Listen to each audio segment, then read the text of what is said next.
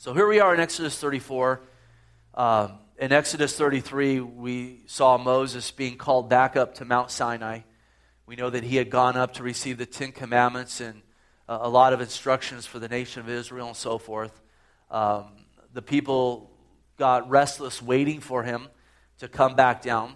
And instead of Aaron, uh, the, the high priest, instructing them and encouraging them to wait, uh, rebuking them, uh, and, and, them getting anxious and whatnot, while at the same time encouraging them, he gave in to their desires to make their own God. And listen, as I've said many times, if you ever have to make your own God, that's a pathetic God. Uh, I want to worship the God who made me and the God who laid down his life for me. Uh, but they went down that road. We know that they made that golden calf. And listen, they, they, they fell headfirst into debauchery and to sin and rebellion.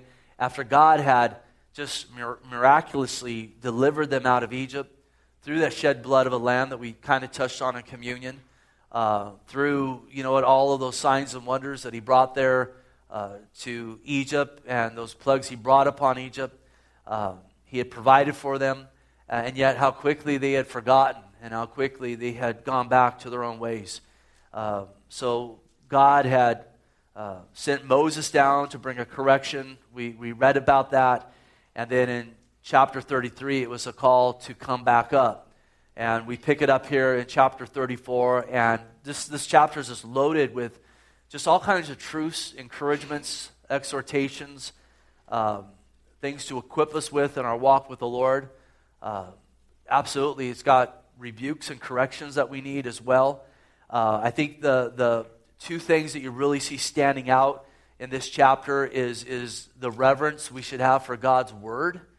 And, and just uh, as Moses would receive it once again and then deliver the command of God to the people, he didn't get something from the Lord, then taint it with his opinion or his feelings or whatever else. And let's face it, we're living in a day where most people's God is their belly and they're led by their feelings and their emotions versus uh, truth in general and, and uh, versus the truth of God's word, which stands forever and ever and ever. We don't want to fall into that place. So it's a reminder to us tonight to absolutely let's take our emotions and feelings and ideas and, and test them up to the Word of God, and if they're contradictory to God's Word, uh, let's, let's, let's understand that our own hearts can deceive us. In fact, the Scripture says our heart is deceitfully wicked above all things. And so we need to take all our thoughts captive to, to the Word of truth. We also see in this chapter real encouragement of blessings that come with obedience. And listen, in Christ Jesus, we're blessed. And if He's your Lord and Savior tonight, you are blessed. We are blessed to be covered by His grace. And God is faithful to us when we are faithless. And yet, there are still great blessings found in obeying the Lord and walking what He's called us to walk in and keeping short accounts. And we see that reiterated throughout this passage as well. So let's dive right into it. For the most part, we'll take a verse or two at a time, a little bit of commentary and teaching, and we're going to try to make our way make our way down through through the whole chapter. And if we have some time at the end, we'll we'll break up into some prayer groups. I don't know if we'll have that tonight, just with communion. It takes a little more time when we do that uh, once a month on Wednesday night. So it says, And the Lord said to Moses, Cut two tablets of stone like the first ones, and I will write on these, on these tablets the words that were on the first tablets, notice here, which you broke. And we know initially, uh, we don't read about initially when Moses went up, him bringing two stones. It seems initially when he went up, God had those stones cut and wrote on them for Moses. And then remember, in the process of being there with the Lord on Mount Sinai, again, the Lord said, Hey, get down because these people, you know what, they, they're unrestrained. And we spent a lot of time talking about what that means, and I won't talk about that again tonight. You can go online and listen to that. Uh, but basically, they were in a place where they were in great rebellion, so you need to go down and deal with them. And then we saw Moses, without seeing what they were doing, make intercession for them. As the Lord was talking about just smiting them and wiping them off the face of the earth. And Moses made intercession. He prayed for them. He prayed in line with God's promises to Abraham, Isaac, and Jacob to make Israel a great nation, that out of that nation would become the Lord Jesus Christ. And we saw Moses there as a type of Jesus Christ, interceding for the people. I remember Moses later on says, A prophet will be raised up like me, whom you listen to. And Moses is a type of Christ. He's not Jesus Christ, but he was a type. He was a deliverer painting a picture for them of how the Messiah would be when he would come, that he would make that way of deliverance from our sins. And so he made that intercession, but he didn't actually see what they were doing. But he got further down that mountain and he actually saw what was going on. And when he actually saw with his eyes what was going on, it rocked him to the point where he threw down God's word and he broke it out of an anger of what was happening.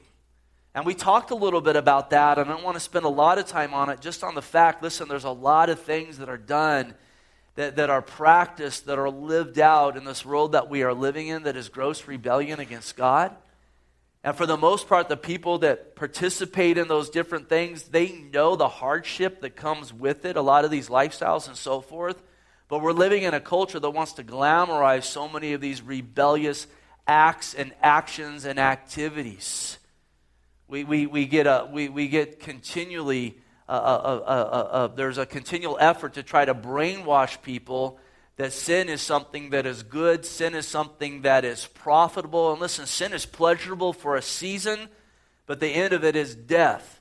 And when Moses actually saw what was going on, listen, again, he reacted a little differently when he was just hearing about it.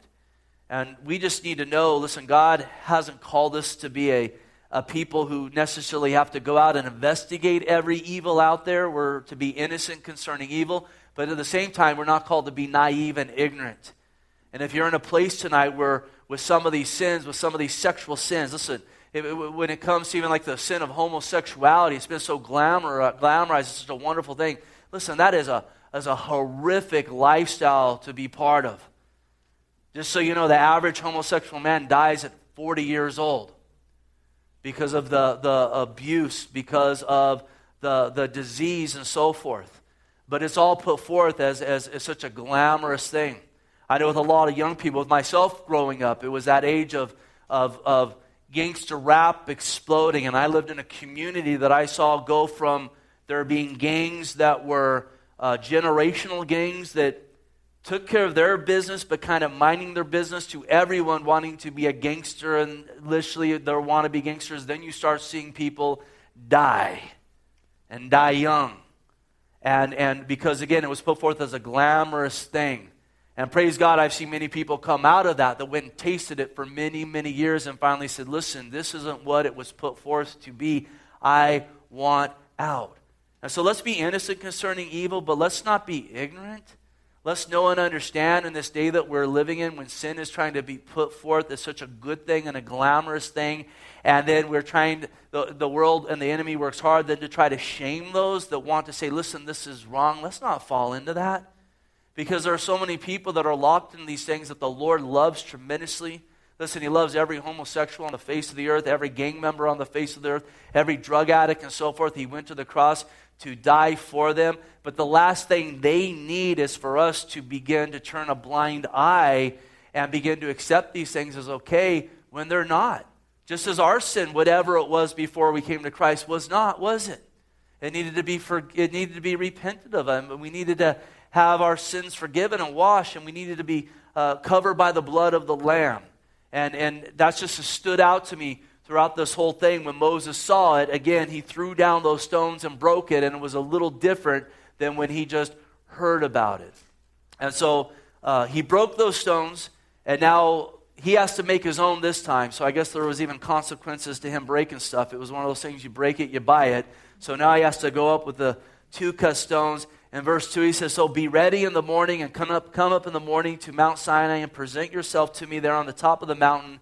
And no man shall come up with you. Let no man be seen throughout all the mountain. Let neither flocks nor herds feed before the mountain. So again, this was a high priority. Moses needed to get back up the mountain to take care of business. God's word was a high priority. God was a high priority. He said, You need to, need to get up and get on it. And indeed, Moses did. And listen, the Lord needs to be first in our life. That's, that's where He belongs, first in our life. Amen. He also said, Keep the people away from the mountain. Because remember, they were a people with faith, but they were still a people who had not had their faith fulfilled. They offered sacrifice for their sin, but that sacrifice was not fulfilled until hundreds, and in this case, some thousands of years later when Christ actually died on the cross for them. And it just shows the holiness of God. Don't even come near the mountain, otherwise, they're going to be slain because they are still in their sin and their faith is not fulfilled. And we need to know listen, God's a holy God. Again, we're living in a day where people make light of sin and they make light of the Lord. They make light of the holiness of God. So many people run around and they think, you know what, God's just like me and his standard's my standard. And my gospel's his gospel. And my gospel is if I do a little more good than bad, I'm going to be okay. Listen, God is holy. God dwells in unapproachable life. God is light. He is without sin. And unless we are covered by a sinless sacrifice in the Lord Jesus Christ, we're going to spend eternity separated from Him in a place that Jesus Christ talked about more than any other place called hell. But God does not want people to go there. That's why He sent His Son. That's why the Lord came to fulfill the justice demanded by the Father, that the wrath of God could be taken off us and we could be covered by the grace of God. And that is good news tonight. And if you haven't called on the name of the Lord, listen, today's the day of salvation.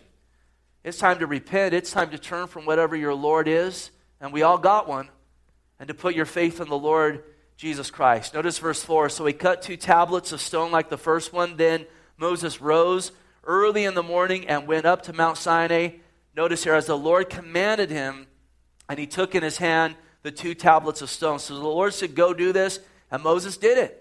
He cut the stone, he rose early, he went up, he took them in his hands, and he did it as the way the Lord commanded him to do it. And I just think back to a scripture we look at oftentimes, James 1:22, be doers of the word and not hearers only deceiving yourself.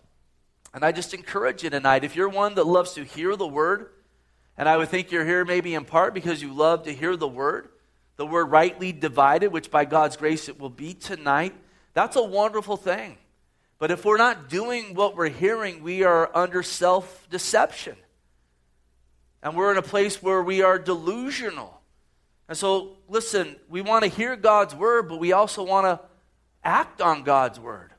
We want to act in faith on what God has called us to do. We don't want to be in a place where we are just deceived. And yes, He has called us to be in His Word. That's one of the things He's called us to do. So, in a way, when we hear the Word, we are, in a way, doing what the Word's called us to do. And the fact we're hearing it, and it's a wonderful thing. We're called to fellowship. Tonight, we are, in part, doing what God's called us to do. But then He wants us to go do what He's called us to do tomorrow morning when the alarm clock goes off and you got to go to that place where you don't like to go and spend eight hours all day. You know that place? we'll just leave it at that. And He wants us to shine for Him there. So on and so forth. And listen, He wants to help you in doing what He's called you to do. There's nothing that He calls you to do that if you won't step out on faith, He won't empower you to do it. He absolutely will. Verse 5 Now the Lord descended in the cloud and stood with them there and proclaimed the name of the Lord. Now notice here, the Lord proclaimed the name of the Lord. Let's do the same. Let's be found a people proclaiming the name of the Lord. And notice verse 6 and the Lord passed before him and proclaimed. So he proclaimed the name of the Lord. And this is how he proclaimed it the Lord, the Lord God, merciful and gracious, long suffering, and abounding in goodness and truth. Aren't those wonderful things? It's a wonderful thing that our God is merciful. Mercy is not getting what you deserve, He's gracious. Grace, and grace has even a broader, so much more than this. We're going to talk about grace a lot on this Sunday morning. But grace is, is, is getting what you don't deserve. He's long suffering, he's patient. Has not God been patient with you? Was he not patient before you came to that place? Listen, if you haven't put your trust in the Lord, God has been patient and long suffering. He wants to see you come to that place of calling on his name. And absolutely, he abounds in goodness. He abounds in truth. There is no shadow of turning him, there's no darkness. It's impossible for God to lie. Notice verse 7 keeping mercy for thousands, forgiving iniquity and transgressions and sin. So he's merciful, he's gracious, long suffering, abounding in goodness and truth, and he stands ready to pour out that mercy and forgiveness on the from forgiveness from iniquity, iniquity, transgression, and sin on any who will ask for it. First John says, if we confess our sin, he's faithful and just to forgive us of our sin and cleanse us from all unrighteousness. But notice next it says, by no means clearing the guilty, visiting the iniquity of the fathers upon the children and the children's children to the third and fourth generation. So, in other words, he's merciful, he's gracious, he's long suffering, he is good. He's abounding in truth. And he stands ready to forgive any that will ask, but by no means is he going to clear the guilty. By no means is he going to clear those that say, I am not going to come and bend knee to Jesus Christ, ask for his forgiveness, and put my faith in him. But there's a lot of people who think there's all kinds of means. All roads lead to heaven, so many people say. Well, they're all right. They all lead back to the judgment of God. But only one leads us into his presence where we will have everlasting fellowship with them in a world that will no longer be tainted by sin that brought forth death and war and tragedy and injustices and the death of children and sickness and abusers and everything else. The list goes on and on and on. Those things came when man sinned in the garden, when man said, I will be my own God. And if there's people thinking that they're going to find forgiveness by another means, they won't. There's only one mediator between man and God, it is the man Jesus Christ. Unfortunately, for those that shun him, there's a trickle down effect on their children. Listen, if you raise your child in a sinful home, chances are that sin is going to affect that child that's being raised in that household of rebellion. Our kids learn from us, don't they? We learn from our parents. When was the first time you said something? You said, Oh my gosh, I sound just like my dad or just like my mother. We learn from them. Maybe that was good, maybe that was bad. I don't know. That's you know, each situation is a little bit different. But again, it's a call to repent. It's called to get right with God, not only for your sake, but for your children's ch- sake. I mean, would any of us wish our children to live a life of rebellion, to reject the Lord Jesus Christ, and then spend an eternity under his wrath because of pride that they learned from us and an unwillingness to call out upon the name of the Lord Jesus Christ? This is truth here. Again, these stones were cut, these things were being written for their learning and for ours as well. Verse 8 So Moses made haste and bowed down his head towards the earth and worshiped. And again, he is here in the presence of a holy God. He does not put off worship of the Lord. He's seeing the majesty of God, the holiness of God, the awesomeness of God, and he falls on his face and he worships. And listen, let's make sure we are not growing dull to the holiness of God, the majesty of God. Tonight, if you are, if you've lost the fear of God, if you've gotten a hardened heart, I just encourage you to get alone before Him and ask Him to restore a heart of worship to you. Maybe you just become cynical or sarcastic. It's easy to grow cynical and sarcastic in this world today, is it not? Listen, God understands that. The Lord knows that. But don't hide that from them and don't justify it. There's a lot of people that get to a place where they're just cynical or sarcastic or hard hard-hearted and they feel like it's justified because of things that have maybe happened to them. It's not justified. Again, without the grace and mercy of God, we're nothing. Look at all the goodness that God has given to us. And if your heart has gotten to that place where you're not making haste to bow down and to honor Him and worship Him, I can't encourage you enough to get before Him and ask Him to soften your heart and to get back to thinking on who He is in His Scripture and all the goodness that He has given to you and all the grace and mercy that He has shown you, to be thankful and to count our blessings. Verse 9, then he said, If now I found grace in your sight, O Lord, let my Lord, I pray, go among us, even though we're a stiff necked people, and pardon our iniquity and our sin, and take us as your inheritance. This is an awesome prayer. It's such a good prayer. Basically, Moses is saying, Listen, Lord, you, you, we know that we are sinners, but we greatly need you. And we're asking for you to bless us and go before us despite us. Oftentimes, listen, Sunday morning, I'm in my office and I'm prepping to come over here and preach. I know it's, it's, it's you know what, it's going to be a grind. I know there's going to be spiritual warfare. And my prayer is, Lord, please use me to spite me. use me to spite me. And I got to get my eyes on the Lord. Use me to spite me. Go before me. If you don't go before me into that pulpit, I don't want to go into it. That's a, that's a recipe for disaster. And listen, I say that to his praise and his glory and his honor, not out of some sort of false you know, sniveling, false humility, but just the fact that, listen, we need him to go before us. And the beautiful thing is that he wants to go before us despite us. And he wants to bless us despite us. Um, he gives grace to the humble, but he opposes the proud. And then notice he says, Take us on as your inheritance. And the beautiful thing is, scripturally, you know what? We're his inheritance. Isn't that an awesome thing to know? We're his inheritance. And listen, he's our inheritance. So oftentimes people talk about how awesome heaven's going to be and wealth, and there's books written on it. There's going to be sports in heaven, and there's going to be, you know, uh, all these pleasures in heaven, and we're going to float around and all this kind of stuff. You know what your, great, your greatest inheritance in heaven's going to be? It's going to be God. You and the Lord. The God who made you a perfect fellowship, a perfect relationship. He is our inheritance. We're his inheritance. I think we got the better part of that bargain, don't you?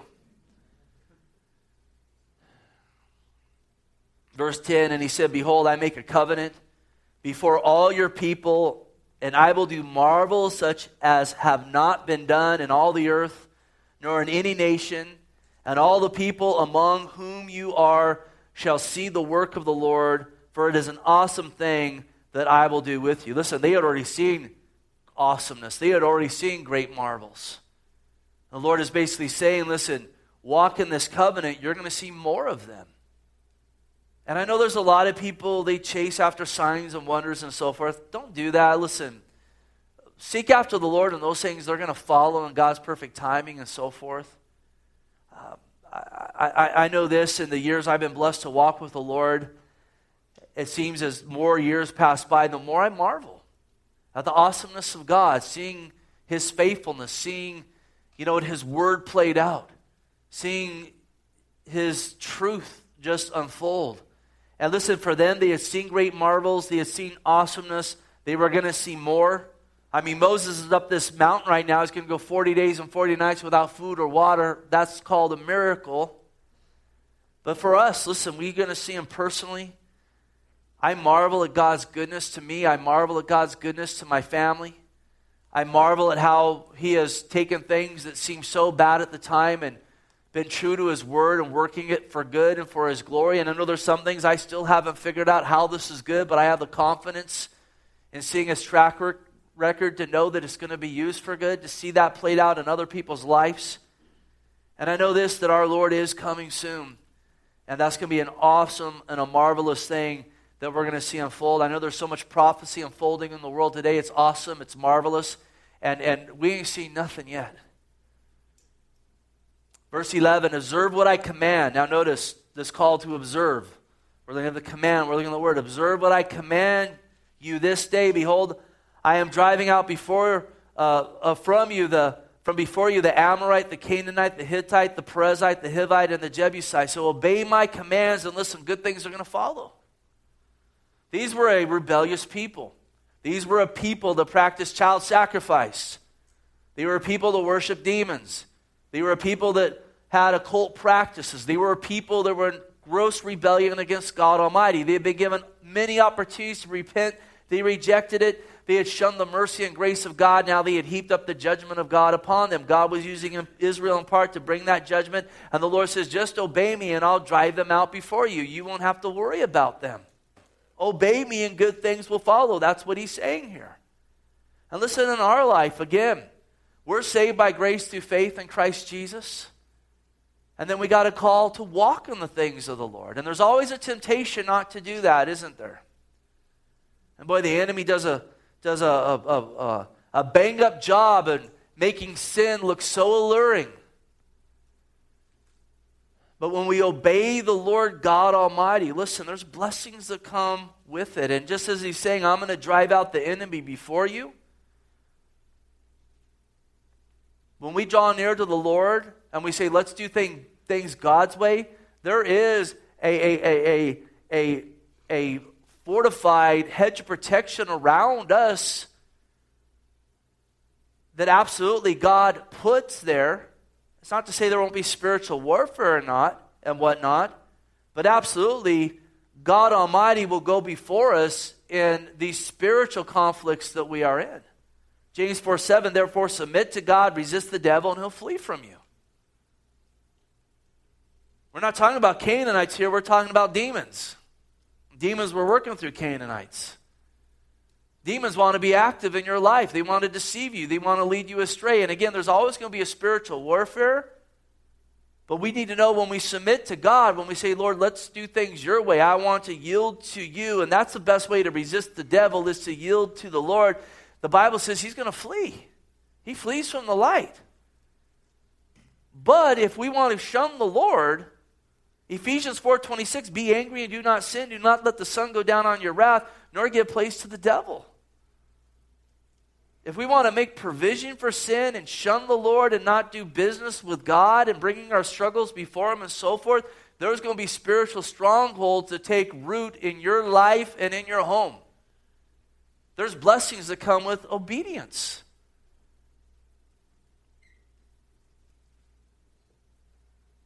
He's encouraging them in that.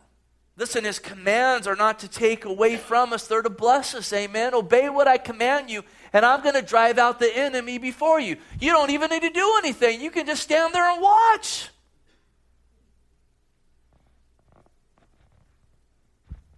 This cord keeps slipping here. Going like that. Verse 12 Take heed to yourself, lest you make a covenant with the inhabitants of the land where you are going lest it be a snare in your midst. So again, it goes along with this. Obey me and I will drive them out. But if you don't, if you don't take heed to your heart and you go and you take, you know what, you, you, you make a covenant with them, you enter into a, a, a agreement with them, it's going to become a snare to you. It's going to become a trap to you. 1 Corinthians 15 33, do not be deceived. Evil company corrupts good habits.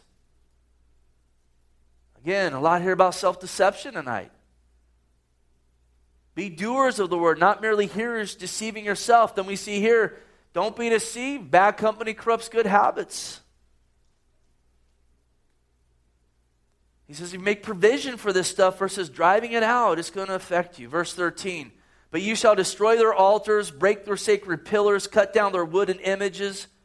For you shall worship no other God for the Lord, whose name is jealous, is a jealous God. So the Lord's saying, listen, you need to go in and wreck this place.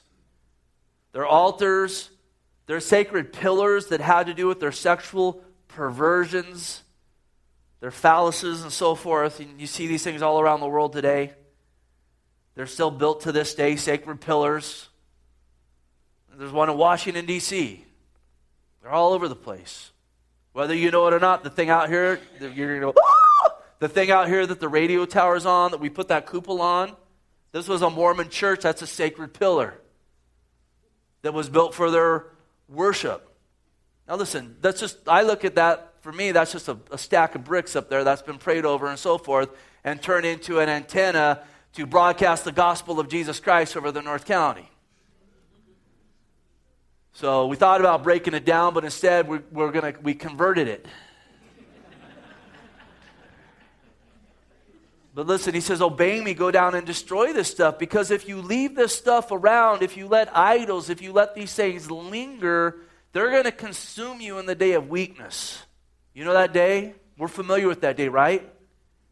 You have that day where you're strong in the Lord and you're doing so good and you're like, I'm a child of God, I'm never going back to those things. Then tomorrow comes and you hit a bump in a road.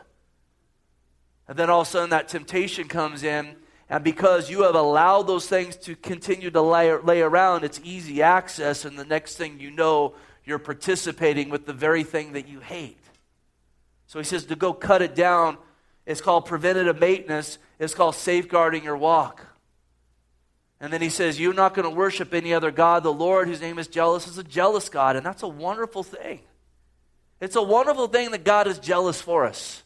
That when we enter into relationship with Him, we enter into a covenant. And, and that's likened to the marriage covenant. And listen, any man worth his salt, if someone else comes along and starts trying to lead their, his wife astray, if he doesn't have any emotions or any, any, any, any response to that, you know, that dude needs to get kicked in the rear end. That's your wife there. You're in a covenant. You should be jealous because you know you can love her better than anyone else, and what you have for her is better than what anyone else can give to her. Whether that's true or not, who knows? But that should be at least the way that you think. And listen, God knows what He has for us is better. He's the one that made us, He's the one that laid His life down for us. He's the one giving us breath in our lungs and so forth. And then these demons come along trying to pretend to be God themselves or a type of God, leading people astray. And God, in his jealousy, says, I'm going to track you down and I'm going to, I'm going to deliver you out of that. Aren't you glad he's a jealous God? He's not a deadbeat God. He'll leave the 99 to go find that sheep that's gone astray. Verse 15, lest you make a covenant with the inhabitants of the land, and they play the harlot with their gods and make sacrifice to their gods, and one of them invites you to eat of his sacrifice, and you take of his daughters for your sons, and his daughters play the harlot with their gods, and make your sons play the harlot with their gods. Notice this pattern here. He says, Obey me, and I'll drive them out. And if you don't obey me, and you let them linger, you're going to enter into fellowship with them, and the next thing you know, you're going to be playing the harlot with them, making sacrifices with them, and God forbid, taking their daughters for your sons and giving your sons to their daughters. Again, we see the trickle down effect.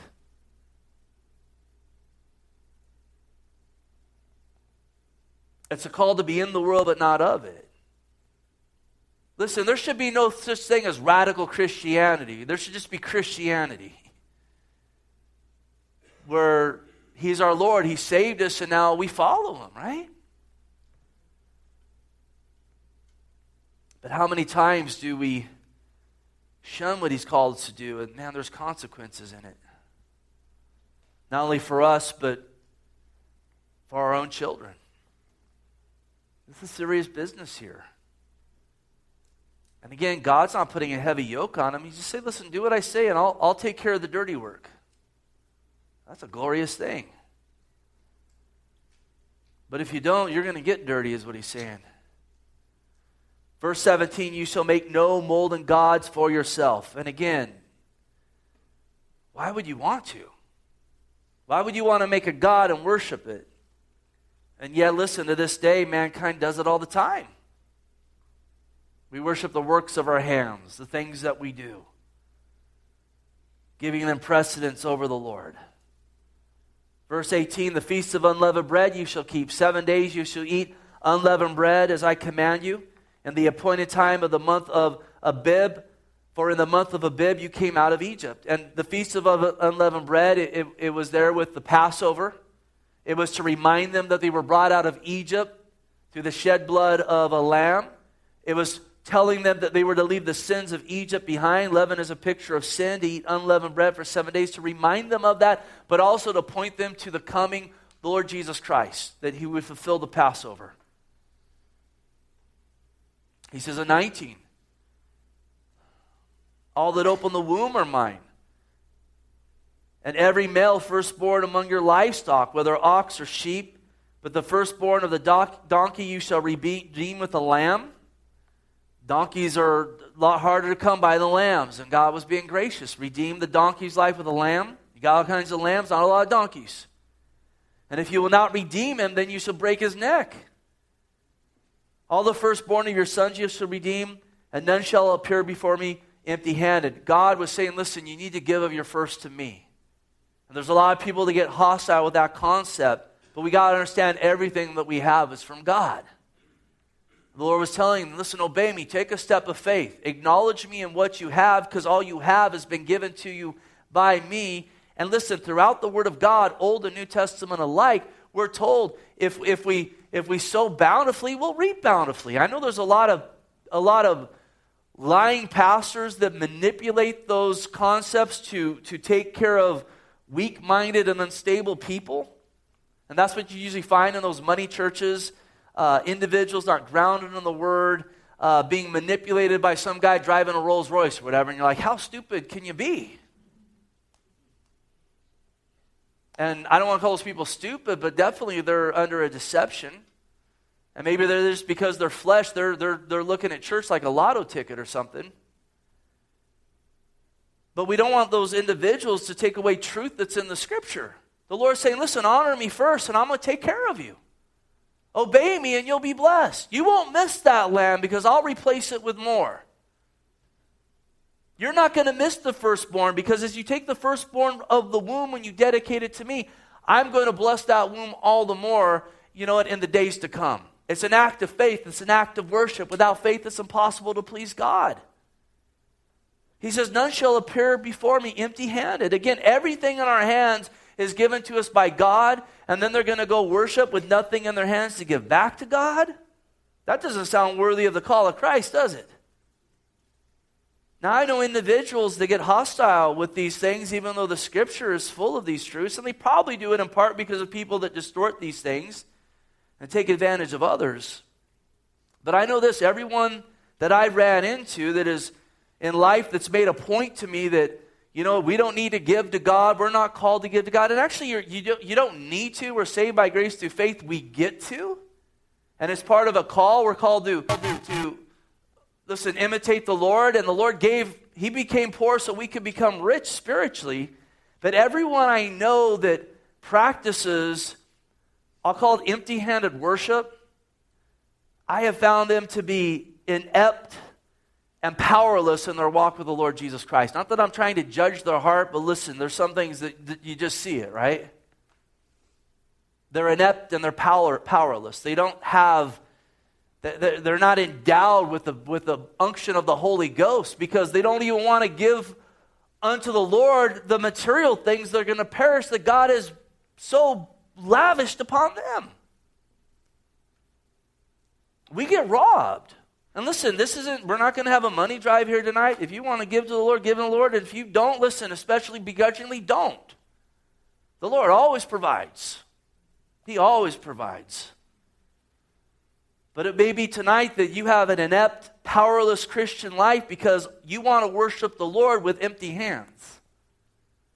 And first of all, he says to present our body a living sacrifice. And then he has called us, even as New Testament believers, to give of our first fruits.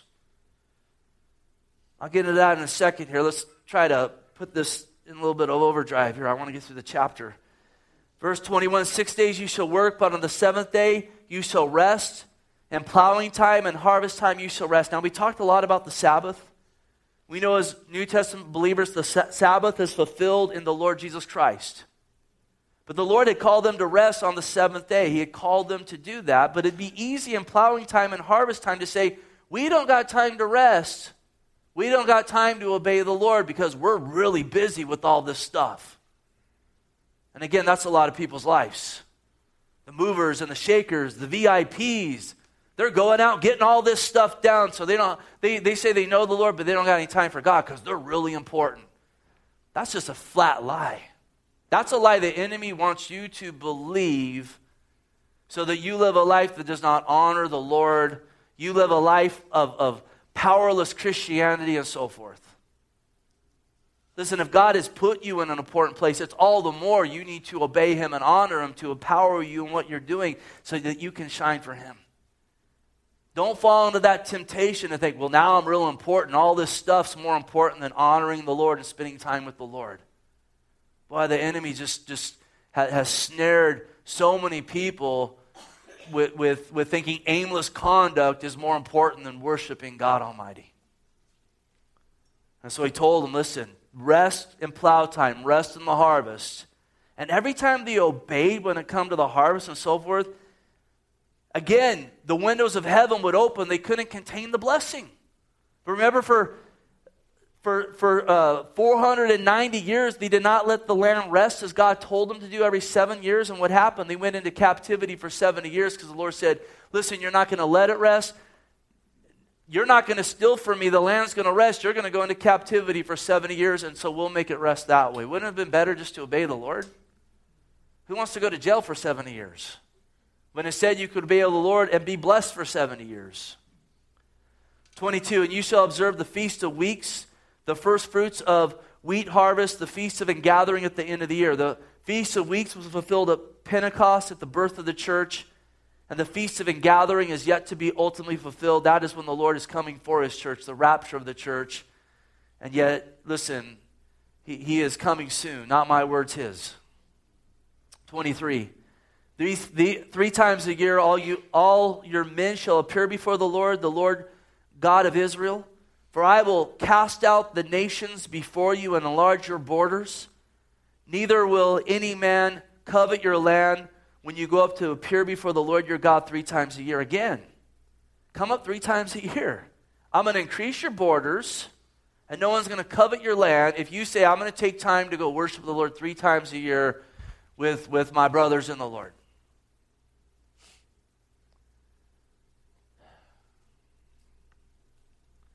It's important that we're in fellowship with one another. Listen, men, I know, I know it's very easy for men to isolate themselves. Very, very easy to do for most men. Myself, I could probably live in a, in a shed on a hill somewhere and be alone probably the rest of my life and think that I'm fine, though I would not be healthy there. Proverbs 18:1 A man who isolates himself seeks his own desire and rages against all, all wise judgment. But listen to Proverbs 27 17. As iron sharpens, sharpens iron, so a man sharpens the countenance of his friend. And listen, it's important that we come together. And again, they were to come together before the Lord. Guys just getting together without the Lord, yeah, that can be a little different outcome. But when grown men get together and humble their hearts before the Lord, let me tell you, wonderful things happen. When they appear before the Lord, and they lay all their pretense and their hypocrisy and you know their efforts to impress one another. They say, "Listen, we're a bunch of sinful men. Let's worship God and let's open the Word of God and pray for each other and encourage one another." Wonderful things happen. He said, "Do this three times a year." Listen, Saturday mornings of men's breakfast, come join us. 25, and you shall not offer the blood of my sacrifice of leaven, nor shall the sacrifice of the feast of the Passover be left to morning. And again, Passover was about, again, a, a spotless lamb taking away their sin. It's fulfilled in Jesus Christ. And we're not to mix truth, God that abounds with truth, with, with, with sin, with compromise, and so forth. Like, you know, you read about the Laodicean church, lukewarm, it's all mixed with the Word of God and man's opinion. If you've been putting your opinion and your feelings over God's Word, you're being deceived. You need to judge those things by God's word, not mix them in. Finally, uh, or not finally, but we're getting close here. 26. Notice here again the first of the first fruits of your land shall belong to the house of the Lord your God. You shall not boil a young goat in its mother's milk. And you're like, how did that get in there? That, had, that was an occult practice. God did not want them practicing pagan fertility rituals. But before that, the first of the first fruits you shall bring to the Lord. Listen, God didn't need anything they had. Do you think God needed the first of the first fruits so he could survive? Listen, God gave them the trees that brought forth those fruits. Practically, there was a reason for that. Practically, that went to the Levites, whose job was to minister. Their job was to minister to the people, it was a full time job. So they gave of their first fruits, and practically the Levites were able to minister to the people. The Levites were blessed, and then the people were blessed for the ministry that came from the Levites as God endowed them to represent Him and to teach people the Word of God and so forth. But notice the first of the first fruits you shall give to the Lord. And again, I, I, run into these to, to, a lot of ignorant people that say, well, listen, that's an Old Testament thing. God hasn't called us to give to of, of them first today. Well, Jesus said in Matthew 6.33, but seek first the kingdom of God and his righteousness, and all these things shall be added unto you. What things? He talks about material things before that. Well, I seek first the kingdom of God. Well, do you give of your first fruits? No, then you're not seeking them first. Period. Don't deceive yourself and say that you do when you don't. That's where a lot of folks are. Again, judge yourself. I don't know who gives what here, and I don't want to know that. That would not be healthy for me. God knows, though, and a bookkeeper, and a couple other people, and they're they're they're all good. They they you know what? They're all good. But this is just the truth. Seek first the kingdom of God and his righteousness. This isn't said tonight. This isn't being taught tonight to put a yoke on anyone, a burden on anyone. But perhaps some of you don't give of your first to him.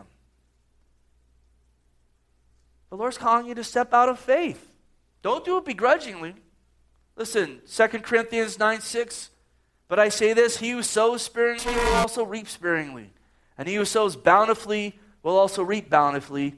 So let each one gives as he purposes in his heart, not grudgingly or of necessity, for God loves a cheerful giver. Not to be done begrudgingly, out of necessity. Again, God always provides, but this is opportunity for blessing. This is opportunity to, to have the blessings of obedience. You know what? Again, God's going to provide our needs, but it's even the more so the blessings that come with that abundance of, of, of the Spirit of God working in your life. And if you don't want to give of your first to the Lord, I'm going to guarantee you, you're going to quench the Holy Spirit of God. You just are. Oh, Lord, fill me with your Spirit, but I don't want to give of my first to you.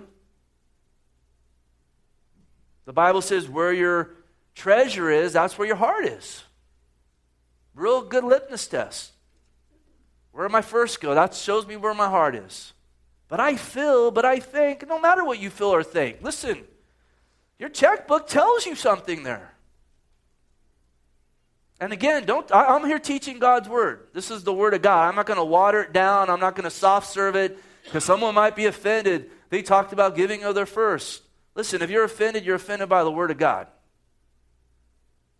This is opportunity to be blessed. And again, it, this is not a, a stirring people up because Pastor Steve needs a raise and a new car. I'm taken care of by the Lord. If he wants to give me a new raise and a car, I'm fine with that too. But listen, I'm just telling you there's blessings that come with obedience. And I know this when folks step out and they start saying, listen, I'm going to take a step. It's amazing the praise reports that come from it. We got to stop there. We're, we're at 8 o'clock here. I wanted to finish the chapter, but we'll finish it next week and, and bang out the next one. But just good things here for us tonight. I mean, God is so good. Indeed, He is merciful, gracious, long suffering, abounding in goodness and truth, is He not?